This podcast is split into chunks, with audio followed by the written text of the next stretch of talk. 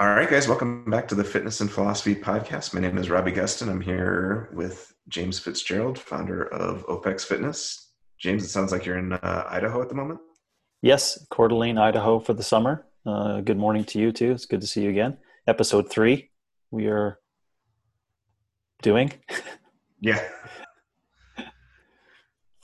What sort of stuff do you guys do up in Idaho? Any unique activities you guys get to do?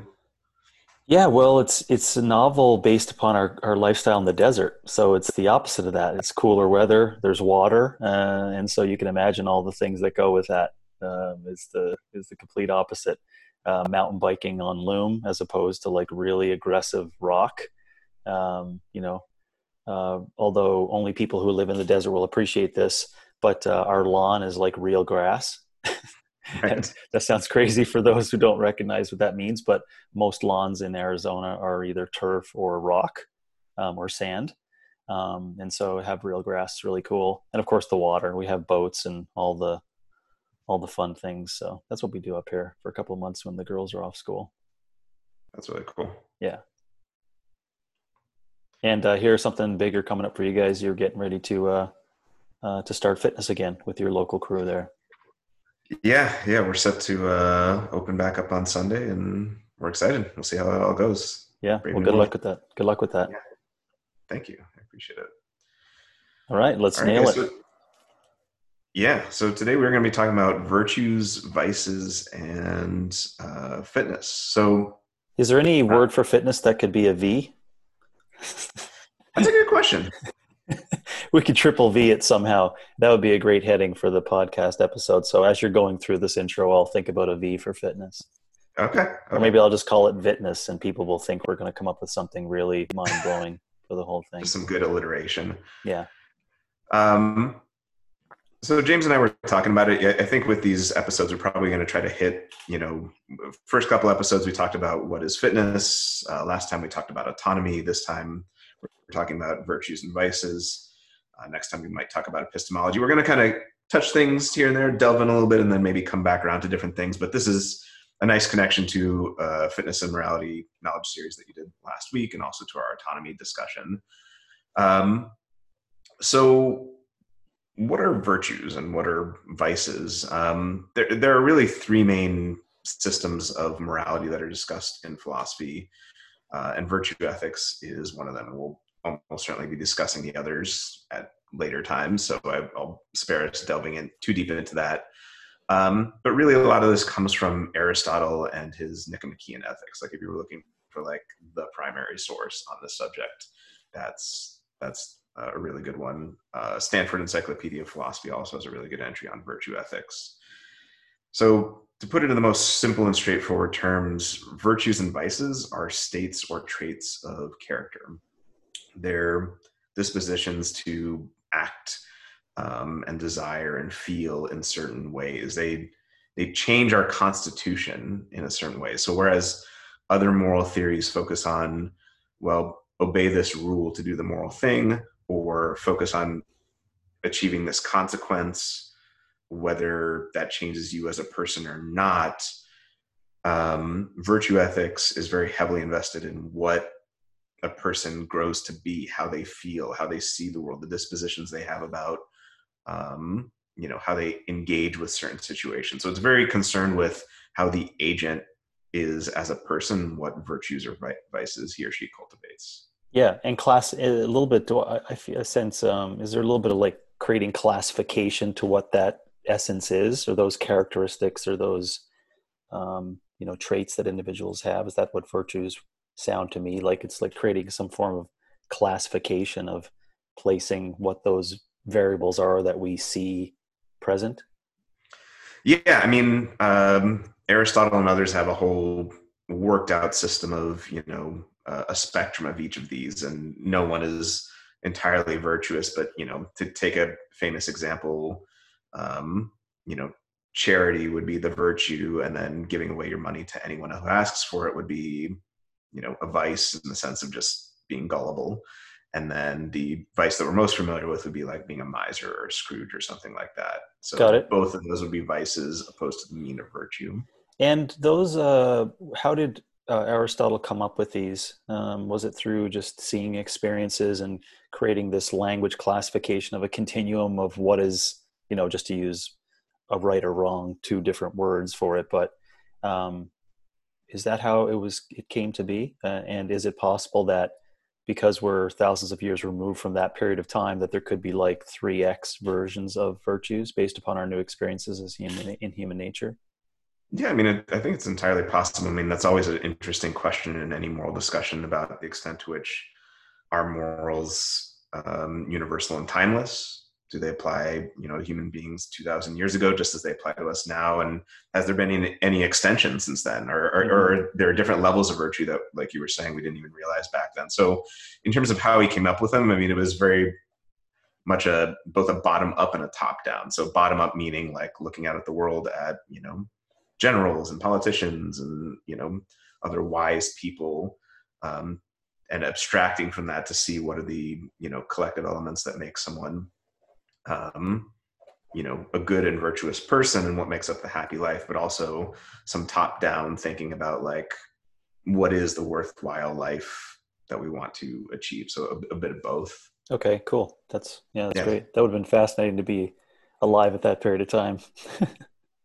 Yeah. Right. Just, I mean, you know, literature and history and philosophy and just, yeah. Wow. Yeah. Cool.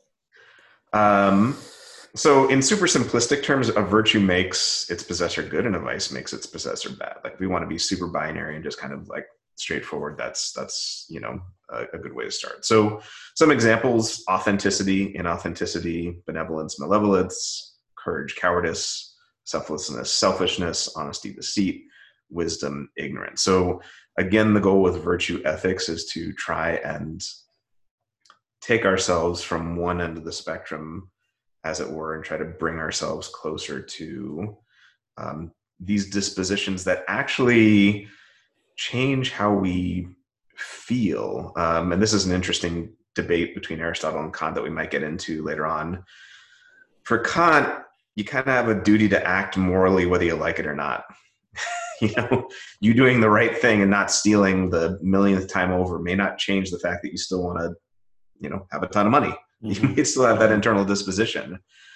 For Aristotle, there's a really heavy notion, and it's super interesting about like how malleable our wants are, but there's this deep intuition and belief for Aristotle that as you do more virtuous things, it changes your internal constitution. It changes your wants. You no longer want to do the bad thing, doing sufficient things virtuously for a period of time. The famous movie that's always associated with Aristotle's ethics is Groundhog Day, right? Mm-hmm. So, you know, goes from being kind of a selfish jerk to repetitive behaviors and learning to be a bit more selfless. Yeah. Is it possible that the argument of that could be that if people are not aware, they could actually get into a like compensatory pleasurable system that they think is upgrading, but it's actually just leading to a downgraded version? It could be. I mean, that's definitely a counter argument one could make against the position. And you could also ask like, how malleable are our wants in the first place? Yeah. Is it true that doing the same thing repetitively actually changes our wants? Yeah, so, exactly. Yeah. I tried to tie it into how we see in fitness where people see, and we'll get to that as well. What's, I guess, the common language for today of virtue signaling this correct alignment, what they think is a correct alignment, but they're actually going in a direction that is futile to their system. You know, they're leading to an area that they really do believe is the right way. And they continually, of course, create, you know, pleasure inside of this. And this is definitely right. This is definitely right. And they keep doing it. This is definitely right. And they're not going in the right way. So, yeah.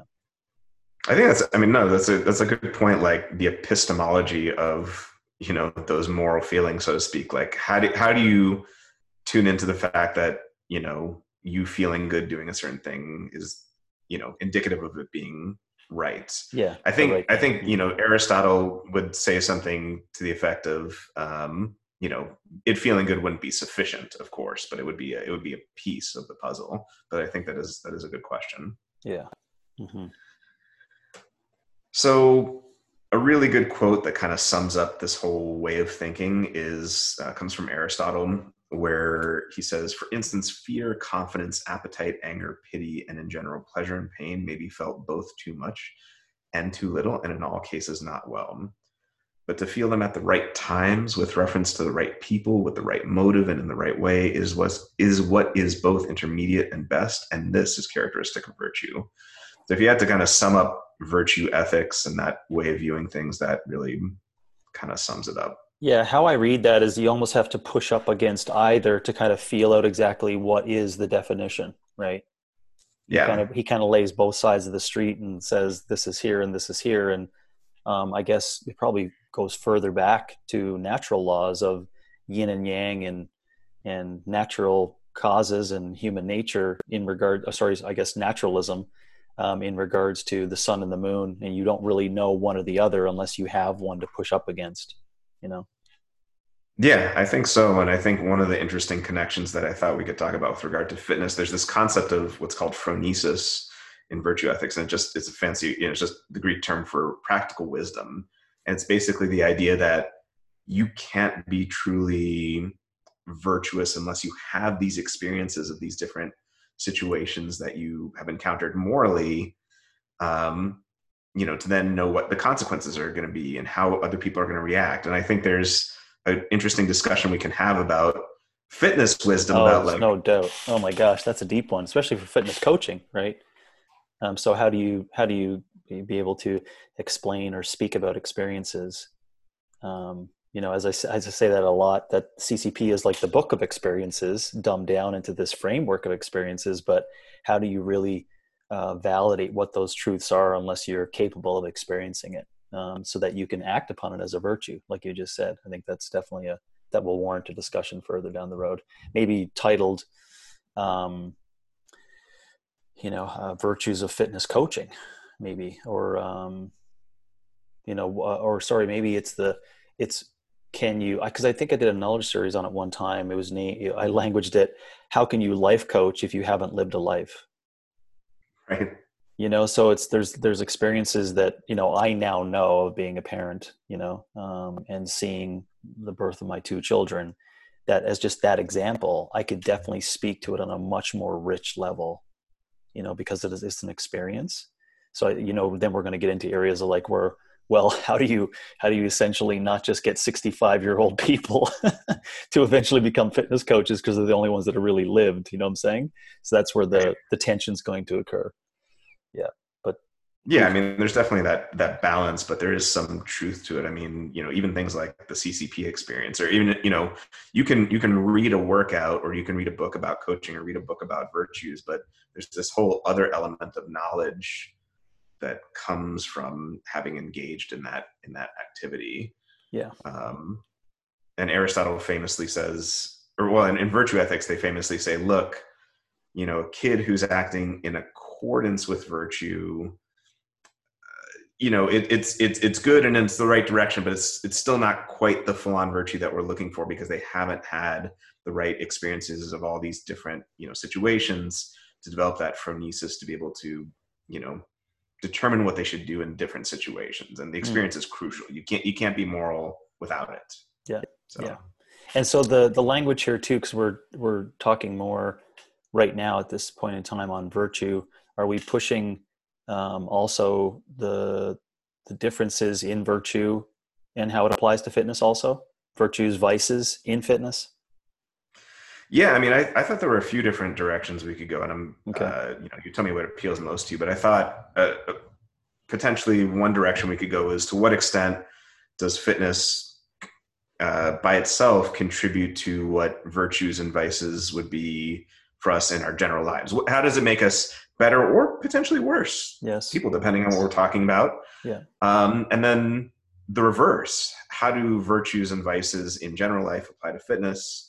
And then another one that I figured we could discuss is, are there any virtues and vices that are unique to fitness, that extend beyond patience or, you know, perseverance or confidence or courage or things like that? Yeah. I like all those. Yeah.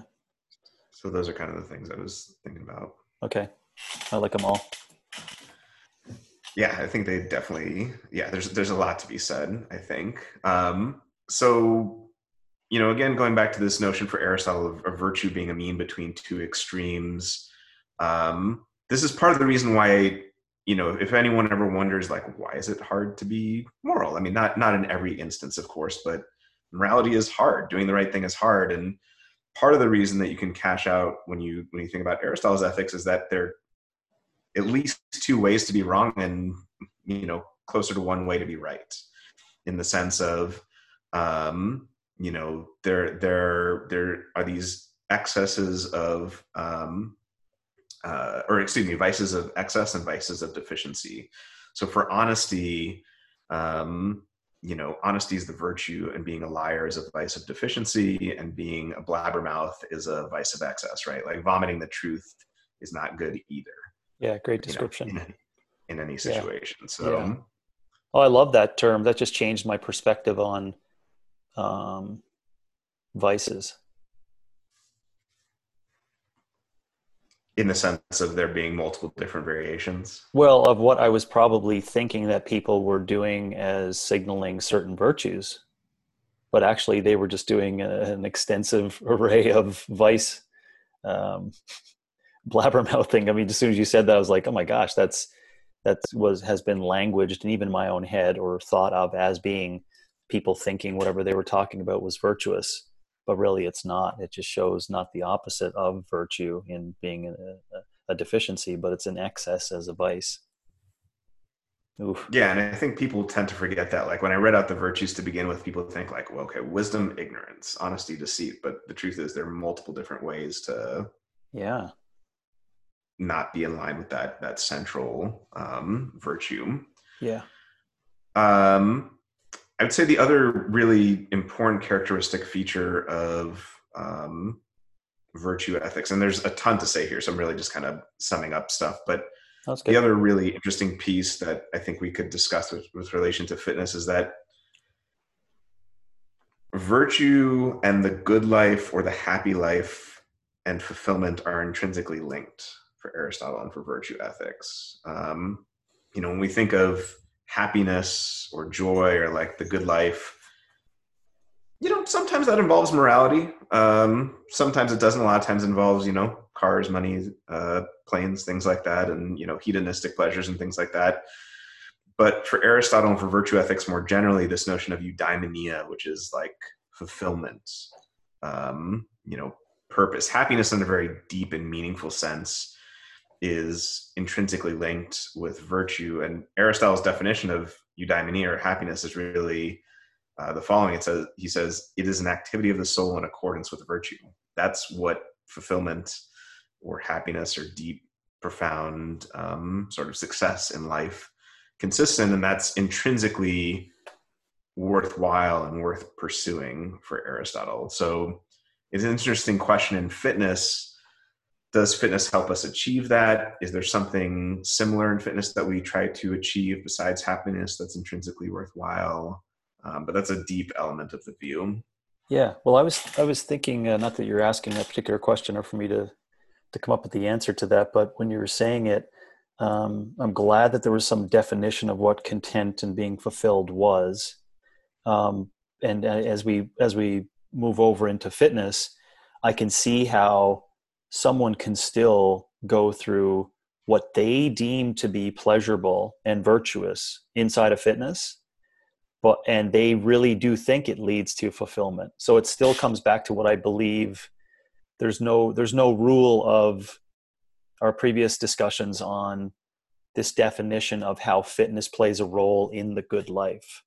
There's no rules, or there has been no written things to follow by or to practice around saying these were physical expressions you could partake in that lead you to this highest form of whatever we're calling potential, and that's what we're calling a really fulfilled, content life, right? Because I think inside of fitness, it's very possible that, to use your words, it's perceived as money, cars, and hedonistic behaviors that really people still can say, I've experienced fitness to the fullest and I'm still quite content and fulfilled. Do you know what I'm saying? Because we define, I think we have defined in fitness, or I have defined in fitness, I should say, this, well, it's been injected inside of the definition of fitness success, but that, you know, standing upright past 75 is our definition of like, we made it. You know what I mean? Just being upright. So can you get out of your chair when you're 75? Well, okay, that was good, right? And now we're having conversation on like, let's move that to 90, you know, and we can stand up at 90, we're good to go. Do you see what I'm saying? So nowhere in there talks about what I like the word is fulfilled. Inside of fulfilled is filled, right? You fill the potential, or you fill what you're fully capable of, not what you, not what the precedent has been set on how people live their life. So that's what I think about, Robbie, and carrying over into fitness is that I believe it's a ripe opportunity for us to like define this concept of what could be virtuous and have a fulfilled life through fitness. Because just like we now know over many, many years of experience, there are people who participate in hedonistic behaviors of, you know, money and cars, and I just use your example, right? And they really do believe that's happiness and that's the happy, worthy life, right? So who are we to decide that that is not the case? And so that's why I like Aristotle's definition of it, is that it's got to come down to that, how you perceive it. And if you really inside your soul are dictating it being virtuous, it's probably a good path. So yeah, a lot in there that, no, I think those are good points. And I mean, Aristotle has, you know, arguments again, you know, he runs through the gamut of like, oh, well, is it just hedonistic pleasure? Well, no, because hedonistic pleasure kind of runs out and it's not fulfilling and you keep wanting more. Well, is it power, esteem, and prestige? Well, that's dependent on other people. And, you know, so a big part of this fulfillment idea is, for Aristotle at least, and I think it relates to your notion of autonomy that we've talked about, is kind of a self-sufficiency to a certain extent, that it doesn't depend on these external, you know, pleasures. It doesn't depend on external prestige. So, you know, he considers these famous ones that people rattle off for happiness. And he says, nah, doesn't quite cut it. And I think in fitness, we can, you know, do something similar where we say, well, okay, you think this way of engaging in fitness is the true way or is leading to fulfillment, but here's why maybe we could consider why it might not be. Yeah. Yeah. And I think that takes some stretching out for each individual to determine, again, like we had previously discussed, what that definition is of potential inside the fulfilled life, right? And if we don't dissect in that, I think it's very easy to say something is virtuous inside the fulfilled life of fitness, but we're just assuming so. Right. You know? Yeah, I agree. We're just assuming so. So in terms of, you know, how do fitness and virtue relate, you know, kind of what you were asking, I'm open to taking any one of these, but I thought, you know, a couple of questions we could ask, you know, would be one, how can fitness contribute to the cultivation of vices and virtues in general life? And I think an interesting contrast here that we can discuss is the athletic case. I think our society is rife with, you know, and not that that's a bad thing, but okay, be part of a team for team building, competitiveness and graciousness. But I think it's interesting, you know, specifically given, you know, your definition of fitness, to talk about how can fitness, the fitness journey, contribute to us being better people, to us becoming more patient, gracious, things like that. Yeah. Thoughts? Yeah, for sure. Well, lots in there, but because you brought up the athlete piece, I think the athlete piece is a nice, well-placed area of virtuous intentions from the 80s and 90s as the 70s and 80s like really exhausted this whole concept of, you know, let's just do fitness because, you know, Jane Fonda and Jack O'Lane and Schwarzenegger are doing it. Now, you know, we start to see this more scientific revolution of what fitness is. And inside the scientific revolution, the only way that you're going to get academic papers moved or interest in terms of fitness is to study the science of performance or disease. And so when you have this like performance white paper information that comes out in the 90s up until now ad nauseum, it's all linked to that, like, how do we get better, connected to the performance indices, right? So performance means it's all wrapped inside of athleticism performance, which on the base level, as you know, and intentions is for people to kill each other. It's sacrificial. It's for, I use the 4 Ps, pain, pleasure, points, and prizes. That's the intentions inside of that. So immediately in the athletic realm, for all that we know to be and what's inside of our practices for fitness, it's directly connected to sacrificing your body, right? That's the deepest intentions inside of it. So, and then above that, to your point, which is a good one, it's a great place to go because there's discomfort, like we know, in pushing up against one side or the other. So on that side of athleticism, we push up against sacrifice, going beyond our capabilities, incorrect intentions aligned with, you know, I can be LeBron James, I can do those things too. And so maybe slightly to the left of it, there are some virtues in there that we can pull from it, which I'm definitely interested in trying to understand more. Because I move further over to this side as my base support to say, I want your deepest intentions to not look like that, right? So I want your deepest intentions to be that, you know, you're moving because you can and because it's for you. But I like you know, asking the question as to what are these things we can get inside of this, you know, fitness experience that can be, that are human virtues, right? And I'll just name a few that we can, you know, kind of play with. I'm just thinking of the biological things, you know,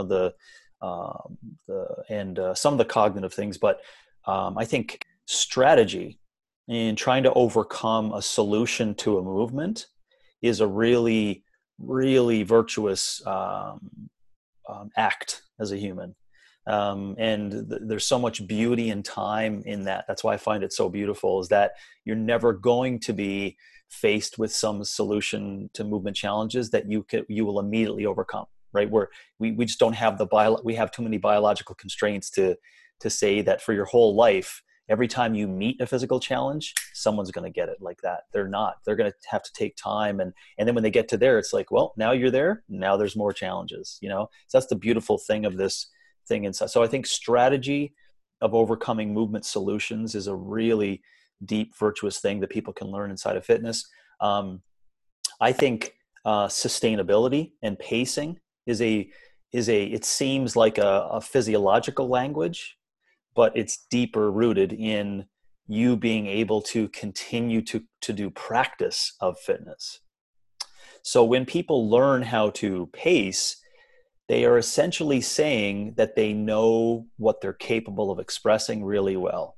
They know what they're capable of doing right now, but they also know how to just pull back a little bit so they can continue to do that work. Right. So I'll just propose two there. I think other areas that I'd be less comfortable talking about, Robbie, but maybe you believe there's something that inside of that for the community, sharing physical challenges with other humans, teamwork, you know, and some other those areas that could probably be derived in a fitness landscape. But then, of course, I'm going to push up against that, because if we're going to define and back up and say, what is autonomy, you eventually have to have some of those competencies inside that are self-derived that are going to allow you to do those strategies and pacing scenarios, you know, by yourself with a little guidance from a coach. But I'll just stop there. I think there's a number of things there if you wanted to add to it. Yeah, no, I think those are a number of good points. I mean, I take it from what you're, you know, saying, you know, take pacing, for example, you know, and that I think starts to answer the question, are there unique virtues in fitness? You know, you're saying strategy as well, but I think taking the pacing example, there's an extent to which that can, you know, lead to patience, which is of course a virtue in general life, to moderation, rather than going beyond one's, you know, capabilities, things of that nature. So it's an interesting, you know, connection between the two, the way fitness can actually lead you to, in a certain sense, be a better person overall by having engaged in these activities, maybe even a more moral or virtuous person. Yeah, I know, excuse me, I know you're not done with that, but the first thing I thought about there, if I could interject, is that it's because it's the common case that a lot are not patient in participation of fitness today. Right. So, and as you know, there's, I usually say after that all the time, there's no right or wrong to that, but maybe there is. Maybe there is. Whereas that if you're showing the practice of impatience, you know, how good is that for you? How good is that for you long term? And in a lot of cases, I don't think it's quite virtuous. No, I agree. And one thing I was just thinking about as you were speaking is, but the system wants us to do that. That's the thing. That's true. Very much so. Yeah.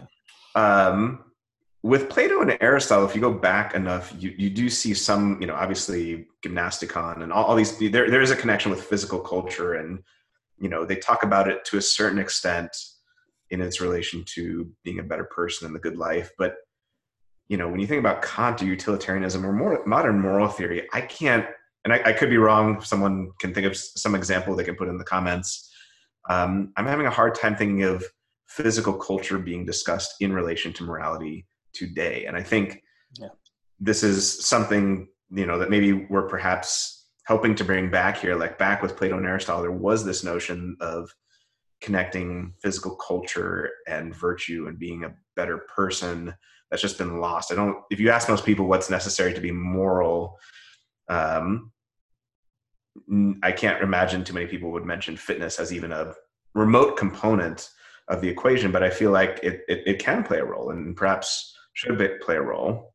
Yeah. So that's what I'm thinking. Yeah. Oh, well, yes. Resounding yes. Discussing this. Do you want me to agree with you? Because I do. Yeah, no, I use the terminology like, it's this, you know, the way I think about it is it's like breakfast. You know, it's a part of society, and it's a part of our normal day-to-day functioning, and it's almost should be up against like vocation, you know. And I forget what some of the philosophers' initial thoughts were on categorizing things you should do during the day, or things that most do during the day, labor, relations, and play, or something like that. And the physical experience stuff, to your point, I believe it's just been so beat up. We actually don't even recognize it as being possibly virtuous anymore, you know, because it's been wrapped with so many other vices. There you have it. There's the word. Like it's been wrapped with vices of short-term processes and relieving pain and decreasing what society says I should be at or get to, you know, and, you know, be good to your neighbors. You know, that was a well, I mean, I guess it's less today because of, you know, just different behaviors in communities and stuff. But in the 60s, you know, be good to your neighbors or know your neighbors, it seemed like a common, that might just make sense, right? We want to live with one another. We want to share value, you know, physically express with everyone daily. It's like, what? You see what I'm saying? It's like, we're so deep into that being almost attached to it being a vice now, that it's almost an incorrect, malaligned behavior generations deep, that it would be tough to come out of. But I agree with you. Yes. I think it should be languaged something like breakfast. And I think there's a lot of great things inside of it. I was also thinking, as you were mentioning that, of this other, I mentioned strategy, and I also mentioned pace, but there's something that you said there that reminded me that there's no real exemplars today in society for it. As I mentioned on the Fitness Morality Knowledge Series, there's no shining light, there's no beacon, and it's just, no one's willing to say that it's quite virtuous to push up against potential. And I think that is virtuous, you know, so strategy, pace, and pushing up against potential, not past your capabilities, right? Pushing up against what you're currently capable of today, right? So everything that you do, every time you participate in movement, to take the simplistic terms, you know, you're going to go for a hike and you're to discover nature and move. And the next time you do it, you're going to go for 2 more minutes. You know, push up against what your limitations are. And that, I think, is where the sweet spot is in the learning of what is virtuous, right? You get to push up against what limits me. Am I physically limited? Am I cognitively limited? And I think then we can go in the path, Robbie, so I saw in your PDF notes of like, where do these like virtues and characteristics come from and how are they derived, so that people could know like, well, why when I get to that 2 mile barrier, things just stop, you know, why is that the case? And I think the being at the 2 mile is the most beautiful virtue, right? So you're getting to like what your limitations are, what your struggles are, what the tension is that, but you can see what's masked inside of that, or how I'm describing it is that we want to invoke this, this concept through our language, Robbie, and our discussions, so people can start thinking about what does it mean to try to be at my most potential, right? My potential all the time and forever and ever. Amen. You know? And I think that is virtuous, and how to drive that and why you should do it and how do you balance it and how do you not tip over? That's all, you know, technical things that people can do, but I really don't think that there's a space for this, to use your words, a mediocrity, you said in moderation. Well, in this area, it's great to push above moderation for the physical experience level. Yeah. So it's three there, I guess, you know, strategy, pace, and potential. Lots of interesting things in there. I agree with that. And two things came to mind as you were saying that. So one, going back to the team example, you know, if we think of virtue as a lifelong journey and fitness as a lifelong journey, I mean, one of the things that we see in society today, and just by the very nature of athletics, you know, people are athletic and they're on teams for high school, maybe college, and then maybe they're on a pickup team. But you put this limit almost on what you can, you know, if we're saying that athletics and, you know, team sports are the only ways that you can kind of cultivate these virtues physically, we're missing out on a whole lifetime essentially of, you know, getting to your physical potential. What about fitness itself? This notion we've been talking about of a lifelong practice where you're pushing up against your potential. And I think the second thing I was thinking of is you mentioned the idea of exemplars. For virtue ethics, this is a central idea. The virtuous person is one that, you know, has spent a lifetime cultivating virtue and has essentially mastered it. And people look to them as paradigms. And again, you know, if we kind of just look to the team sports or athletics, not that there's anything wrong with that, not that you can't glean something from that, but who's doing football for, you know, 80 years? Yep. I don't know anyone. Yep. But yep. Fitness, mm-hmm. as we described it, you can do, right? Yes. Right. So yes. There's a notion there. Yeah, no. Yeah. By all means, there's so many examples we could use of the athletic mindset that just falls to nothing, you know, when you get inside of what's inside of it. I would definitely put the score of 86-14, let's say, on the side of like what's good inside the health framework as opposed to the athletic framework. There's a lot of areas in which it doesn't connect to what we're talking about in virtuous pieces. And I don't know if it's neither here nor there, but you do bring up a point when you said lifetime. I think that's where fitness has been lost is, as an example, one area inside the public school systems, their definition of physical expression is sport participation, right? Like my child is scored on how fit they are and how well they can overcome movement solution challenges by if they keep their elbow straight on a free throw that they learned in school. Do you know what I'm saying? Like, and that's not fitness. So what you see in that example is sport has just encroached on this lack of, really it's a lack of direction on behalf of adults that should be saying like, it shouldn't be judged and you should just learn how to do these physical expression things. So to my point I made on the knowledge series, by the time you're 18 on their last call, you should just be able to understand what to do to push up against your potential, you know, and to keep doing it forever. And when you said also the team aspect too, I couldn't help but think which is probably another topic, another time to talk about, you know, the self versus others and the coach client itself. And, you know, because the, you know, helping the self first is probably, I would argue, also very virtuous. So, you know, taking care of, like, do you have the pieces before you want to do something virtuous like teaching others, you know? So take care of your experiences and your ability and be good in your shoes. And then you can help others, you know? And then when you're helping others, you know, and you get good at that, then you can help the system, you know? And then when you're good at helping the system, then you can help the collective. And it's in that order, right? Back to the point of what you said of team.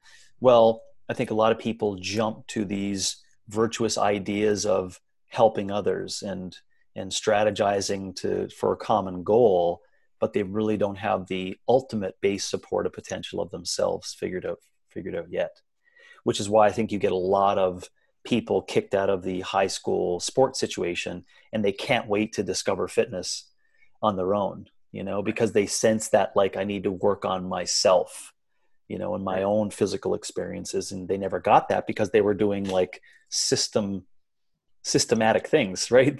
They weren't even really even at the coach level of helping others. They were not even at taking care of self. So those are some things I thought about. And I love the exemplar conversation. I'm not sure if we just want to table that for another time too, but to discuss, you know, maybe we can come up with strategies, Robbie, that could inspire a whole lot of our listeners or people that listen to not only use these things we talk about as what virtuous and what I call, like, coach attributes, but we can spread that good news of what it means to be an exemplar and really well define that, you know, and so that can bleed out and people can see those people as the, like you call them, the paradigm shakers and shifters and people and folks. Maybe we need to create thousands of Jack O'Lanes, you know, right. Just doing it for the right reason. And it's quite virtuous in my opinion. I agree. And I mean, you know, again, not that there's nothing wrong with Tom Brady. There's nothing wrong with LeBron James. There's nothing wrong with any of those folks. But when, you know, culturally, that's what you look to as your paradigm or your only exemplar of fitness, you know, and that ends at what, mid-30s. I mean, Tom Brady's kind of an outlier, but do you know what I mean? Like, when you don't have these fitness exemplars for people to look to, it tends to, you know, I think make it harder for people and kids to know what to aim for. Do you know what I mean? Like, to see what direction they should be going in. Oh, for sure. But you speak of again, we're repeating it, but you're speaking of where populism and popularity and sensationalism and objectification of our bodies or what we do are seemingly virtuous, and it's tied into fitness. I'm not sure how that happened. Yeah. You know, like, it's, you know, I'm not sure how that happened. Like, how did Tom Brady end up being a spokesperson for green smoothies and working out? Like, how did that happen? You know, if anything, which you're not going to have, but I want that, you know, 42-year-old father of three who works his ass off to provide and works out 4 times a week and is just continuing to learn, like, what he's up against and what he's trying to do and pushing up against what is healthy and what can allow him to keep doing what he wants to do. I mean, that's our exemplar, right? That's our exemplar, not popularity, you know, and how it, you know, just pulled in fitness somehow. But again, you know, that came back in the athletic realm where everything inside of academia and every coach then pushed that, oh, I mean, it's, you got to have your power clean and bench press at these ratios because that's what they saw in fitness, you know, in fitness testing for athletes. So I mean, it's the epitome, you know, it's like, well, is it because there's no well-defined, you know, structural balance to live long and prosper, just to use a simple example of, you know, lifting and structural balance not being necessarily virtuous for health. So anyways, you raised some interesting points of the athleticism aspect of it. Yeah, I agree with what you said. And I mean, I think one other thing that I'm thinking of as you're, you know, talking about this is, in virtue ethics and for Aristotle, there's this very deep-seated notion that virtue is a lifelong practice. That's number one, and it's intrinsically worthwhile. And I think when if we talk about our conception of fitness that we've been talking about, not what passes for it these days, but the version of what we've been discussing, I think both of those things are centrally related to it. So one, it's a practice. A practice essentially doesn't stop. You keep doing it, right? You engage in it and get challenged by it, and it's a lifelong endeavor. And two, it's intrinsically worthwhile. So not the points, not because your coach said so, not because you get the $1 million contract. Again, not that there's anything wrong with that if that's what you're shooting for, but intrinsic worth. So those thoughts are kind of coming to mind. And any thoughts there? Oh yeah. Well, I'm just going to take it from a lens of a father with two kids who I'm just asked that question of my two young girls post soccer practice, and for the past couple of years, they've been preyed upon by multiple different coaches and different systems of even parents of trying to sneak in this specialization. I really think Hannah, if she practiced 3 more times a week with this club, she'll really get to this worthwhile capability. Do you see that? So they throw in this, it's worthy to specialize and do this one thing really well. So that's what I think about. I think your indirect question there, Robbie, I think it needs more time spent on what's that defining aspect of what is worthy and what is worthwhile. And I think it's not only tied into practice and being consistent, which is beautiful, because if you don't participate in good, virtuous things, you can't practice anymore. You push beyond your capabilities. But what is worthy, I think there's a time stamp inside that also. You know what I'm saying? So for Hannah, she could do it 5 days a week for the next 4 years, but now she has, mechanical issues about her knee when she's 19. Right. Do you see that? So that's not that worthy. And the story's been told a million times, just that we don't want to, we turn our back on it. So that's what I immediately think about I think we need to define what is worthwhile. I agree. And how do you define worthwhile? I think a place to start where we can, you're right. With any philosophical question, especially like that, it gets really deep. But I do think just in us discussing it, one really pretty prominent contrast case, and you can correct me, if you think something different here, but for a lot of other forms of fitness, it's all tied up in extrinsic worth. The weight you were going to lose, the BPM on your, your heart rate monitor, the miles you're going to run, the contract you're going to gain. And I think it's not that we don't aim at those things in the type of fitness we're talking about. It's not that we don't, want to set PRs or things like that. But I think there is this notion, what we've been talking about, of intrinsic worth, the practice itself, not for contracts, not for points, like you say, because you can. Because you are a physical being. I think that's at least some way to get some purchase on the notion of worth that we're trying to get at in a way that contrasts with those other forms. Yes. Yeah. And I think you can maybe then tie in other virtues beyond what I had said for potential strategy and pace with that practice, right? Maybe you can continually move because you can, and it's for you. Because it allows you to push up against your potential. It allows you to learn what strategy means of fun and play and challenges, which to every human, overcoming movement solutions is very enjoyable if no one's ever, been on an American Ninja Warrior course.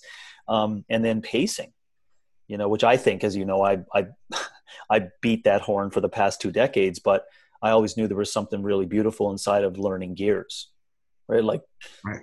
This thing does have gears, and it there's not 67, there's 3 major ones, and there's some different versions of all of them and what's good and what's not, but to learn what those things mean, I just think it's worthwhile.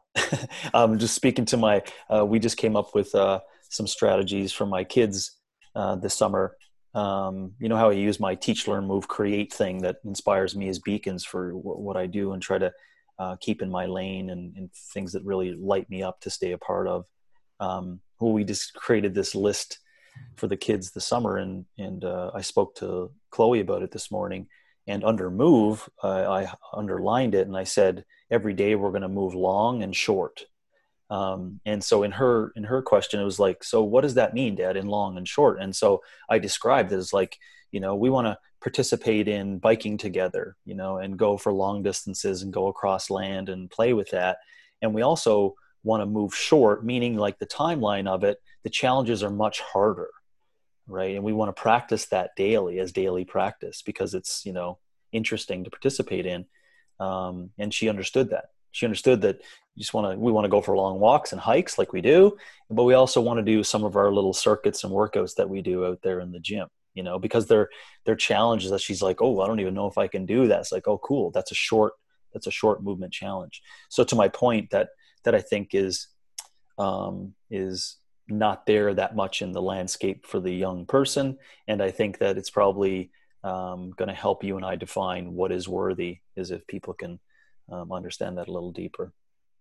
Yeah, and I think one potential fitness virtue that came to mind that I'm curious to hear your thoughts about, like, there are a couple good websites that just kind of list, you know, the standard 20 to 50 virtues or vices or whatever you like, just kind of the standard ones that people would think of. And I didn't see one on there with strength. Mm. You know, you might say, well, moral fortitude or something like that, but what about just physical strength, and how does that relate to fortitude? And does getting stronger make us better people? Thoughts on that being a unique virtue that contributes? Yeah, I could probably understand why it's not in the language. But I would say that the way that you and I see it in our lens, I think it's probably embedded somewhere in there for the wording of resilience. Because when I think of strength, I think I see it, you know, immediately as an expression of something aggressive and something really physically challenging. Right now, the more and more you do it, you start seeing strength is more than that. Right, strength is now also an assessment of who you are. Right, strength is now also an opportunity for you to test what you're capable of. Strength now is also an opportunity for you to see aspects of strategy, because it could become technical. It could also be pacing, meaning that you want to do some of these contractions not as frequently as you would like, you know, as you age, right? I can't do the really heavy shit every 2 days now. So I see strength now as being more than just that hard physical challenge. So I can understand why the language is tough, but I see the word resilience in there, because what you experience through the practice of physical expression, and let's say in this characteristic strength, when you practice that over and over, you get to see how resilient you are, right? Like how do you put up with an imposed, either willful or unknown stressor, right? So how do you put up with that? Meaning, you know, just as an example, the kettlebell goes in a slightly different trajectory, right? That's an aspect of you learning about how strong you are to overcome that perturbation, right? You see, it's not about the weight of the kettlebell. It's like, were you resilient enough to put up with that new stressor? And so that's how I see strength developing over time as a virtue. Is in its continual practice, it becomes an assessment, and it becomes a feedback, and it becomes an opportunity to really see how resilient you are, because there's so much simplicity in it that you just can't escape its truths, you know. So that's why I like it as a virtue, if that made sense, of opening that up as a possible virtue. Yeah, no, that makes a lot of sense. And it makes me think and wonder, and I'd be interested to hear your thoughts here. You know, when we typically think of the notion of resilience, you know, you could say someone's resilient when their tire goes flat, and how do they react to it when they take a test? You know, we have all these different intellectual and emotional examples of resilience, but I kind of wonder the extent to which, let's say someone has that aspect, they've experienced that type of stuff, but haven't experienced any sort of physical resilience in the sense of trying to build strength, are they missing out in a certain way, insofar as they are a human being, on a crucial component of resilience that just is, you know, a huge piece of who we are? Like maybe yes. The moral language has lost this physical part. Oh, no doubt. No doubt. It's when I talk about potential, I'm assuming, and I'm glad you're, you know, opening up what I just assume is probably in our room. It just makes sense, but I would agree with you. We should discuss it because not a lot of people think that way of what you and I may know to be true, Robbie, of how these physical expression challenges lead us to learning more about that definition of resilience. Right. And I, to answer your question, yes, I do believe it's been pushed to the curb of this acceptance of you should participate in continuous physical challenges that at least test what your potential is and what your capabilities are, right? Safely and monitored and in the correct direction. Why? Because it will allow you to determine just how resilient you are by seeing how you react to those things, those physical challenges. And I just take it for granted that I could tell you 1,000 stories of physical challenges that I went through that taught me a whole lot around a virtuous life in the non-physical realm. I mean, there's so much power inside that physical expression that people move up against, right? That say things, because then the weight says back to you, you can't do that. You can't do that. And so here lies in this beautiful opportunity, if humans are aware enough to go, now how am I going to deal with that? Right. How am I going to deal with that? And that right there is the measure of resilience as a characteristic that gets hopefully moved into their character development because they went through the physical experience. Yeah. And two thoughts are coming to mind there. So one is the type of resilience I think you develop in fitness is similar to, but not the same as, qualitatively different, I think, or, you know, it's a different type of experience that you would be missing out on if you didn't partake in those types of activities. It's a unique type of resilience that you may not get from these other types of things like taking a test or, you know, how stressed are you when your tire goes flat or what have you.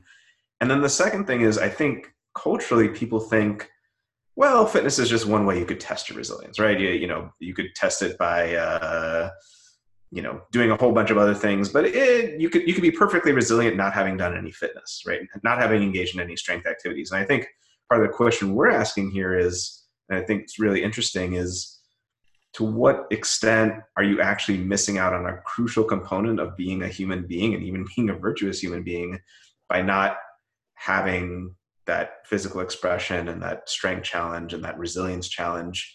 In other words, is strength and physical challenges, are they just one among other ways of testing your resilience that you could just toss to the side and say, I don't need that. I could do it if I like it, but I don't need it.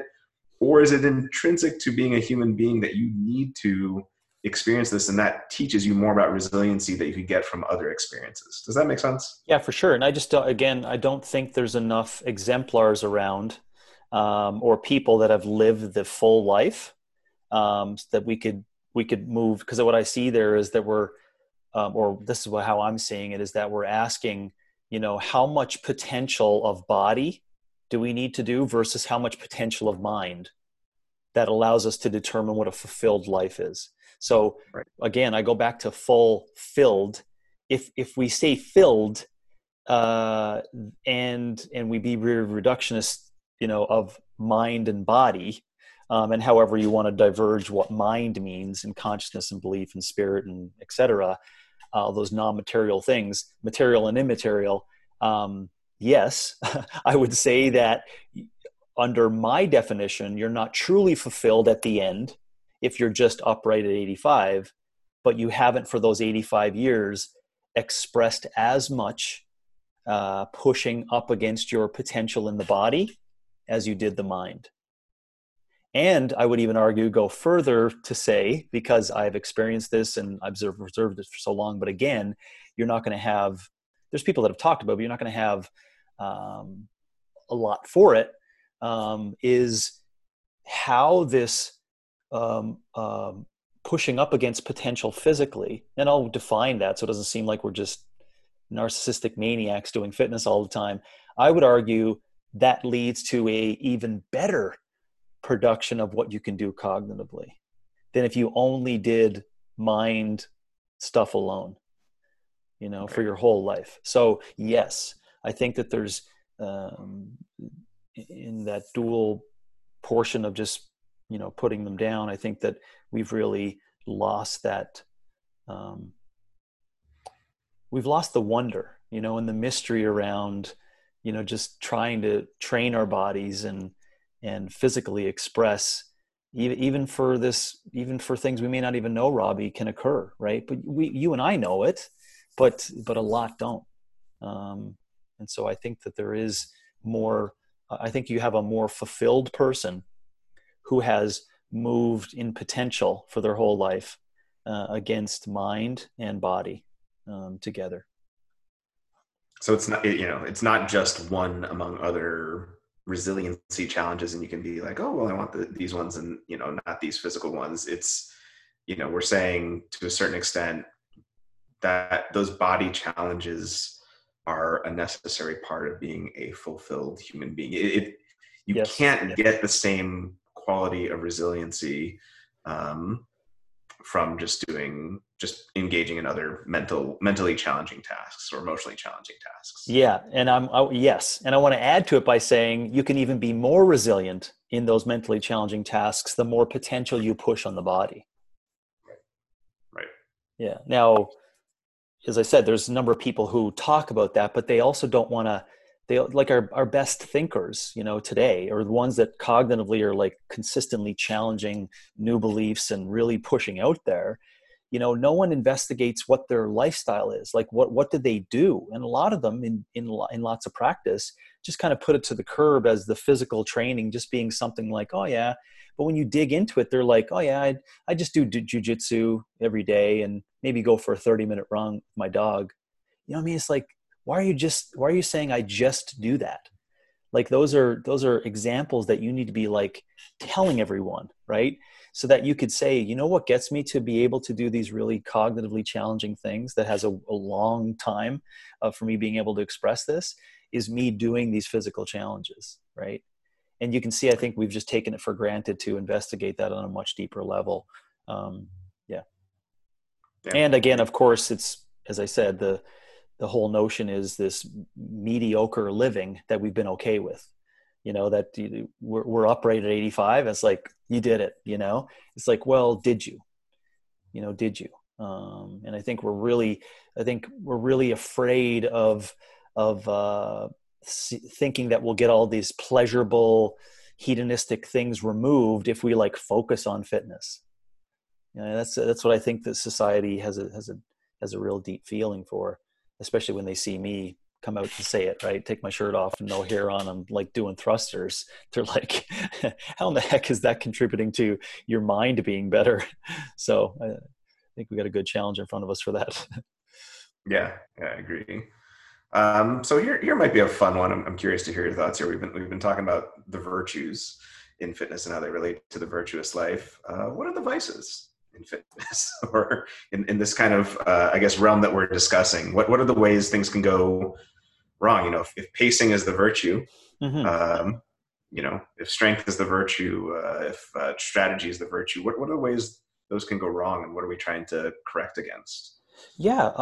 I think it's, the way that I'm understanding vices, I think it's participation or things that lead to maladaptive behaviors in the practice. So anything that falls into that would be considered a vice. So that would mean addiction, you know, doing it for whatever reasons that are going to be futile over time or lead to your demise or injury or harm or self-deprecation kind of, you know, movements. you know, I think that anything that's probably going to lead to an increased speed of wear and tear, anything that's going to push irregular occurrence beyond your capabilities.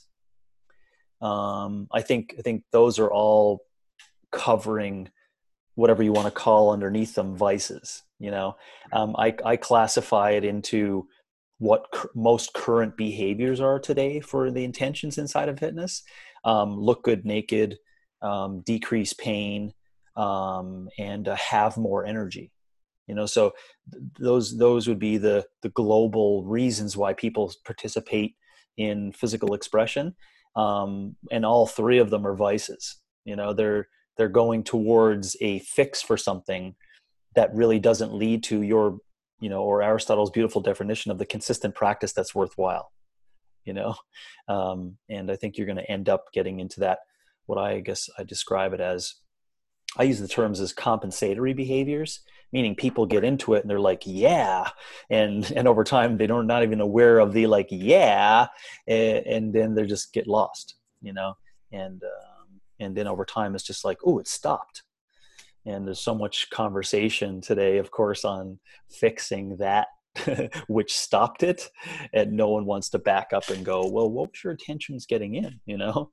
And right. So all of those things over there, Robbie, I think I'm defining as the vices inside of it. So right. Burning out over, you know, what's the opposite of reward the pacer? Oh, I know, competition on a whiteboard every day, you know? So that's, yeah. Yeah. And a couple of things come to mind there. So I guess one, to clarify for people, we don't mean vice, you know, when I use the term vices, it's just the connection to the moral language, but we yes. don't mean metaphysical sins or anything like that, yes. or cardinal sins. We just mean yeah. Less. Well, they're cardinal sins in my book of fitness, but go on. Right. The second thing I was just thinking as we were discussing that is I was kind of wondering, maybe there's a bi-directional arrow here, but I was kind of wondering, what is the extent to which if someone has some vices, say selfishness or something to that effect, does that lead to participating or wanting to participate in certain fitness activities? So like the desire for those fitness activities and, you know, these things that we're, you know, criticizing to a certain extent comes from maybe part of one's internal habits and ways of looking at things. But then I also wonder in the other direction, to what extent does engaging in these types of activities, where it's, you know, up on the whiteboard every day and did you beat the other person, does that contribute to a negative state of character? So I'm kind of wondering about the errors and directions there. Any thoughts on those? Yeah, for sure. Well, when you say the selfishness aspect, I immediately go to probably an unconscious starting point towards autonomy. That's what I first think about in selfishness. So like, and this is where, of course, like you said, some characteristics of specific classifications of virtues like selfishness could be lumped in right or wrong very easily, right. You know? And so selfishness inside of fitness, I classify as the deepest underpinnings of autonomy, you know, and the starting point for autonomy. So I'll just leave that there. And then your other one on the competition, how did you phrase that? The competition that is on the whiteboard that... So I agree with you on selfishness. I mean, there are different ways to characterize it, and that could be a good impulse in a certain context. Let me use another vice and maybe see if I can do a better job of explaining. I was wondering the extent to which, let's take impatience. Mm-hmm. To what extent does impatience as a general feature of a human being contribute to them then wanting to pursue... Yeah. These particular fitness activities, and then how do those fitness activities contribute to impatience? Yeah, well, I do want to come back to what you used because I had a point of thought on the second arrow angle, but impatience, that can be very positive in people moving beyond mediocrity in their fitness participation and physical experience. And there is aspects of impatience that are really good on pushing up against potential. So for someone who's new and who cannot express really challenging physical challenges, to be impatient is actually not too bad of a characteristic to have because you're trying to push up against that which you truly can't express, but at least you're trying to express it. So you're impatient in that you want more and you want it frequently, you want it faster, but that's the beauty inside of fitness sometimes is you actually can't express it, but it's actually developing some good habits of you pushing up against your potential. So I think that could be, in fitness, it could be a positive attribute and a possible area of virtue. So now we're, I guess, stretching it out that these virtues may change over time. And that's where we talk about, the long-term development in autonomy is that you go from this unconscious incompetent state to this unconscious competent state. So I can see impatience being embedded into that unconscious incompetent state as being a positive virtue. Because you're basically like knocking your head against the wall every day, which is your limitation, but it's a soft wall, if that makes sense. It's just like, oh, okay, that's there. Oh, okay, that's there. Oh, okay, that's there. Whereas over time, when you develop your nervous system more effectively, you beat your head against a really hard wall, and now you've got to deal with this, like, well, what's it like to be impatient when your system gets developed? Now it leads to what we were previously talking about in this downward spiral, Robbie. Okay. So that's what I thought about for that virtue possibly being inside of there. And that stretches my brain a lot because I'm sure there's now a timeline of people's experiences inside of physical expression and knowledge and competency of its expression that some of those virtues can be interplaced that could be helpful and harmful. Right. And that gets to exactly what you were saying, I think, earlier about like, what do these words actually mean? Because when I think of, so I see what you're saying. So you could have someone who's impatient, but in the sense of they keep wanting to extend themselves and to actually come back the next day and actually push up against the potential. I was initially thinking of it in the true vice sense of you try to give someone something sustainable and, do these activities and build their strength. And it's like, oh my God, I need the Metcon. Or why am I not squatting 600 pounds? Do you know what I mean? Like yep. that type of thing. So, but it really, there's a spectrum, of course, and it depends on what we mean by the term. Yeah. Yeah. Did you remember your second arrow point? Yeah. The second arrow point is basically to what extent does fitness can certain forms of fitness contribute to vices in the character of a human being? In other words, like if you are constantly in this competitive mode each day or in this go, go, go, can you then become a more impatient person or a less generous person or less temperate person, things of that nature? Yeah. Yeah. Thank you. And what I was going to say on that is I think the more and more people do that, I think it moves to a lack of awareness. So people become less aware over time and do more and they start thinking less. And so I think that probably leads to a broken system if you're participating in that direction where you're just, it's always competition. Because I'm just trying to think, well, I always ask the question, right? Like number one, what's the hurry? And number two, what's next? And when you try to answer those two things, they're both going to lead to lowering of awareness and then eventually a burnt out system. So that's why I don't think that's a virtuous path. Yeah, I would agree with that. And I think there's a certain extent to which, certain things that we try to cultivate in our life about humility or perseverance or self-discipline can be negatively impacted by the physical pursuits. So there's this bidirectionality going on where who you are as a person can impact your fitness journey and your fitness journey can impact who you are as a person. Yes. Yeah. Yeah.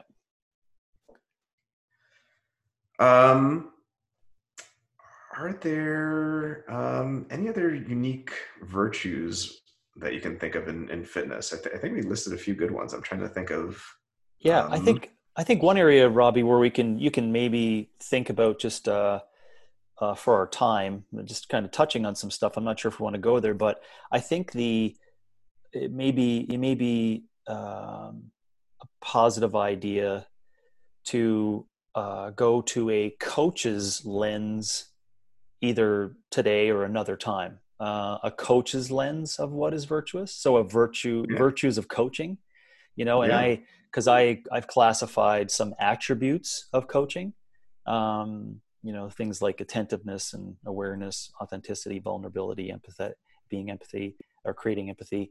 You know, I think those are some we can probably dig in on, but I'm just make mentioning of that to see if you have any thoughts on some of those things that could be just embedded inside of the individual fitness landscape of virtuous, you know, practices.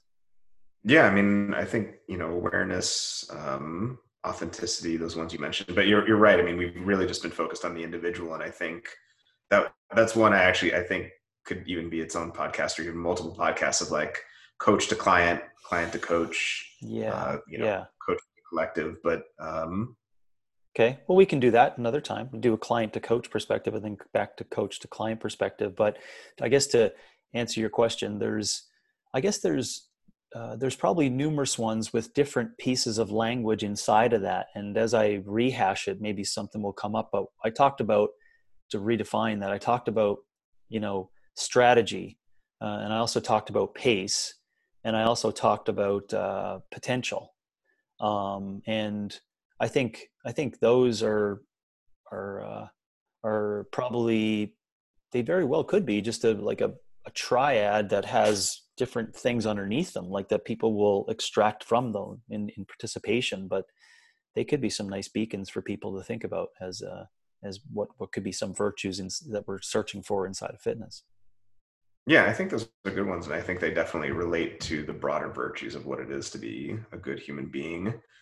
And then the last question I had is, I was saying earlier that for Aristotle, the virtuous life is intrinsically linked with this notion of eudaimonia, fulfillment, happiness, the true, good, purposeful life. Is there any similar thing in fitness that is intrinsically worthwhile that we are pursuing in the fitness life? The first thing I thought was autonomy.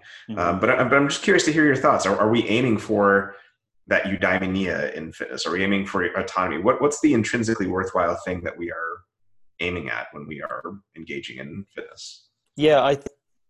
As you were saying it, I was trying to come up with something different than how I define autonomy, but I'm not getting much more, because inside of what's underneath autonomy for me is the ability really to use that base support of your physical expression experience for almost anything.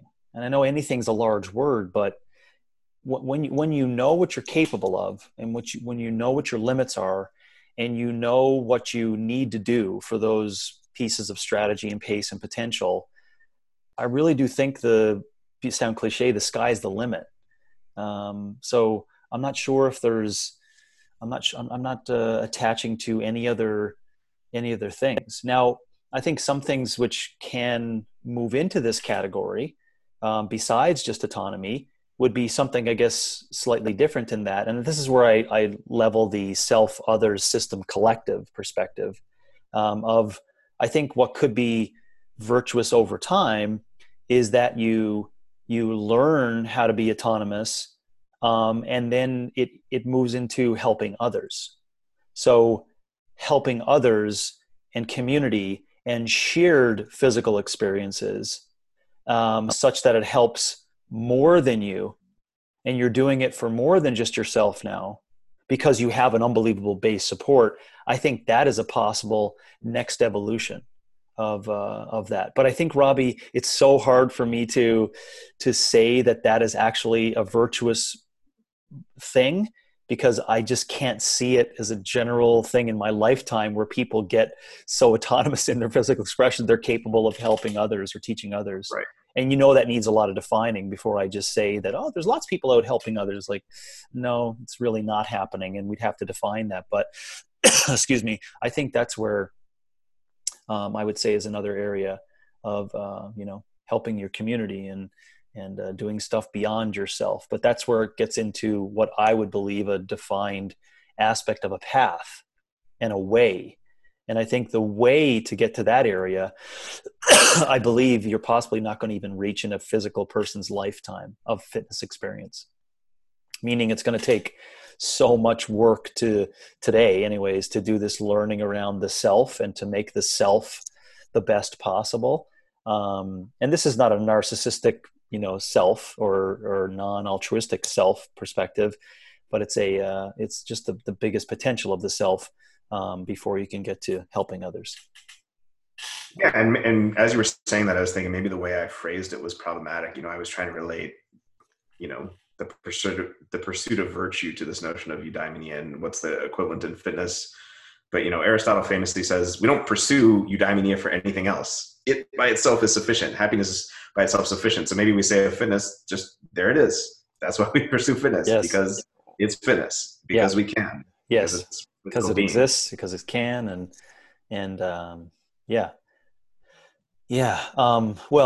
Because I generally finish that sentence, and it's probably something that's more than just beyond because you can and that it exists, but that it's for you. You're doing it for you, for the improvement of self. Right. For the pushing against potential, for the pushing of like, well, what am I? What makes me up? What am I afraid of? And what are my big challenges? And you're going to go out there and practice that every day. And inside of that, there's strategy, and inside of there, there's pace. And there's virtue in that. Right. And it's a lifelong practice that's intrinsically worthwhile. Yes. Beautiful. Ooh, that was a good one. Yeah. Any final thoughts on virtue in relation to fitness? Yeah, well, I didn't come up with another V for fitness, so I'll figure out what that could be. But I just wanted to say thank you for laying out the groundwork. It changed my perspective on a couple of things that I can't even recall right now. I got to spend some time with, but on the polarity and also the possible incorrect language I have been using in what was seemingly thought of being an incorrect way of aligning virtue, but really they were just blabbermouth vicing. That was a really nice shift for me. So I appreciate that. And also thank you for the base support of the original humans and the original people that came up with some of these things that we could use as language. And also I appreciate us being able to go back and think about how that physical culture ties into what currently we do to today. That's always pleasurable for me, so I really appreciate that. But I have nothing else to add for our conversation, just an appreciation for us being able to do it. Yeah, and thank you. I mean, just one thing that sticks out to me from the conversation is just the or many things, but one thing in particular is I don't know that we could even have this conversation about fitness and its relation to virtue outside of what we've been talking about as fitness, kind of this truer, deeper notion of fitness. It would just be kind of a, what are we even talking about with F45? And do you know what I mean? Like, yep. We're even able to have this conversation because of this deeper notion of fitness. So that's and the base support. Yeah. And the base support that we have proposed. Yeah, I agree. Agreed. Super. Awesome. All right. Well, James, thank you very much. All right.